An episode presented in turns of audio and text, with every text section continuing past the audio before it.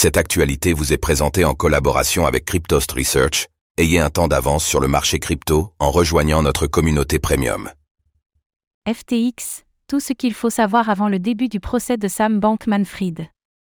Le procès de Sam Bankman-Fried, l'ancien PDG de FTX, débute aujourd'hui. FTX, qui était autrefois une plateforme d'échange de crypto-monnaies prospère, a connu un effondrement spectaculaire en 2022 suite à de terribles révélations sur son fonctionnement interne. Sam Bankman-Fried fait face à de nombreuses accusations, et son sort sera décidé lors du procès qui se déroulera jusqu'au 9 novembre 2023, risquant potentiellement une peine de plus de 110 ans de prison.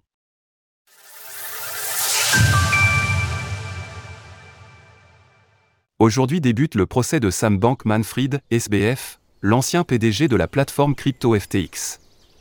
À cette occasion, Voici un bref retour sur l'affaire FTX et ce qui a mené l'empire de SBF à son effondrement alors que FTX s'était imposé comme l'une des plus importantes plateformes d'échange de crypto-monnaies au monde.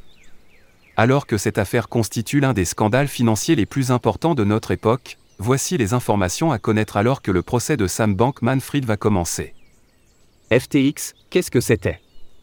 En 2017, Sam Bankman-Fried, après avoir passé quelques années dans le milieu financier professionnel chez Jane Street, pris l'initiative de lancer Alameda Research, une entreprise entièrement dédiée au trading de crypto-monnaies.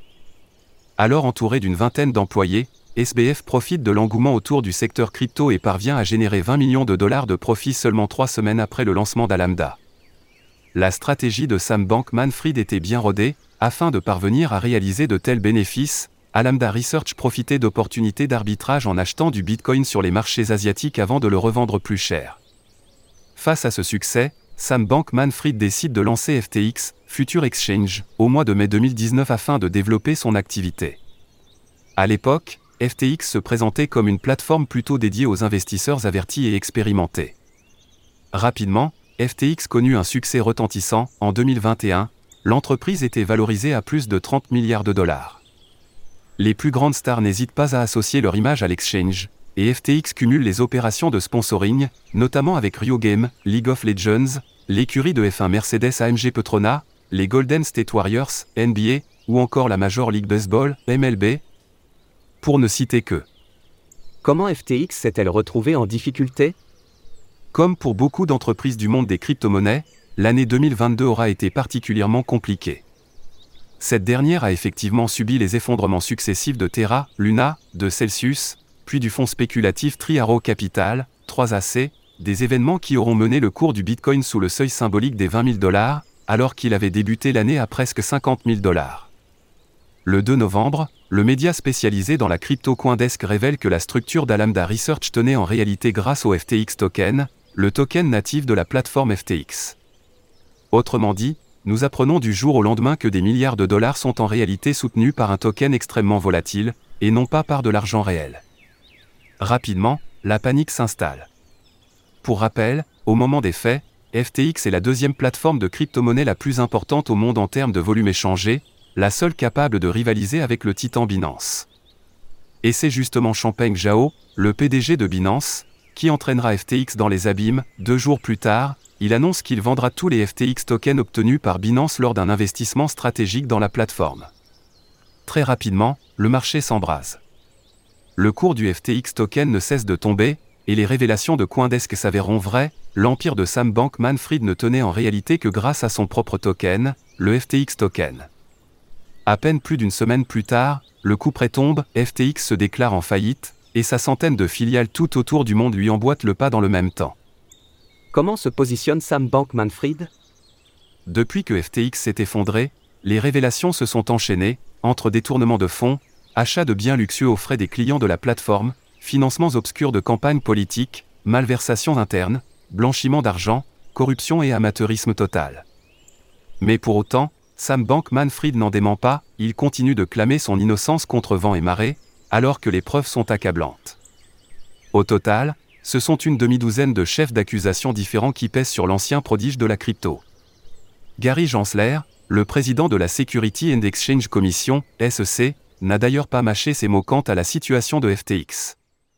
Sam Bankman-Fried a construit un château de cartes sur une base de tromperie tout en disant aux investisseurs qu'il s'agissait de l'un des bâtiments les plus sûrs dans le domaine de la cryptographie. L'ex-PDG de FTX a insigné avoir détourné les fonds de ses clients ou commis quelque faute volontaire que ce soit.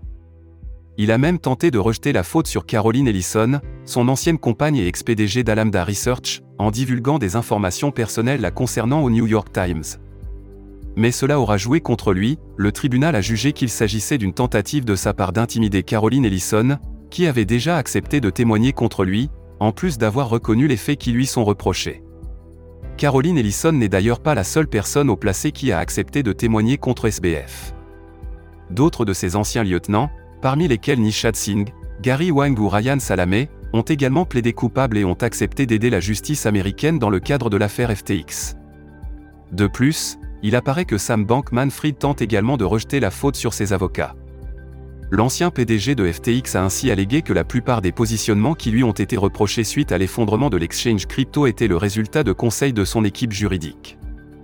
Que attendre du procès de Sam Bankman-Fried Le procès de Sam Bankman-Fried débute aujourd'hui, mardi 3 octobre, et devrait s'étaler jusqu'au jeudi 9 novembre. Pendant toute la durée de ce dernier, le gouvernement devra prouver que Sam Bankman-Fried est objectivement et indubitablement coupable des faits qui lui sont reprochés. Dans le cas contraire, l'ancien PDG de FTX pourrait être déclaré non coupable.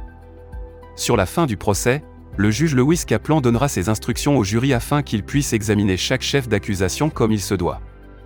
Le jury devra ainsi déterminer si Sam Bankman-Fried avait oui ou non l'intention volontaire de commettre les différents faits qui lui sont reprochés.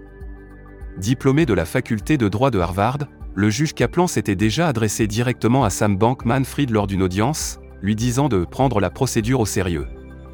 Lors de cette même audience, au cours de laquelle le juge avait révoqué la caution de l'intéressé, il avait ajouté que La prison n'était pas sur la liste des établissements 5 étoiles de qui que ce soit. S'il est reconnu coupable de tout ce qui lui est reproché, Sam Bankman-Fried encourt plus de 100 ans d'emprisonnement. Ses anciens lieutenants, Gary Wang, Nishad Singh et Caroline Ellison, encourent également plusieurs dizaines d'années de prison.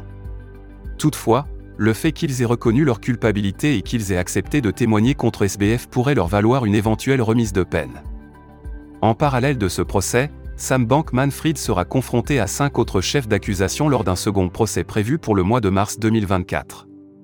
Source Wall Street Journal, Bloomberg. Retrouvez toutes les actualités crypto sur le site cryptost.fr.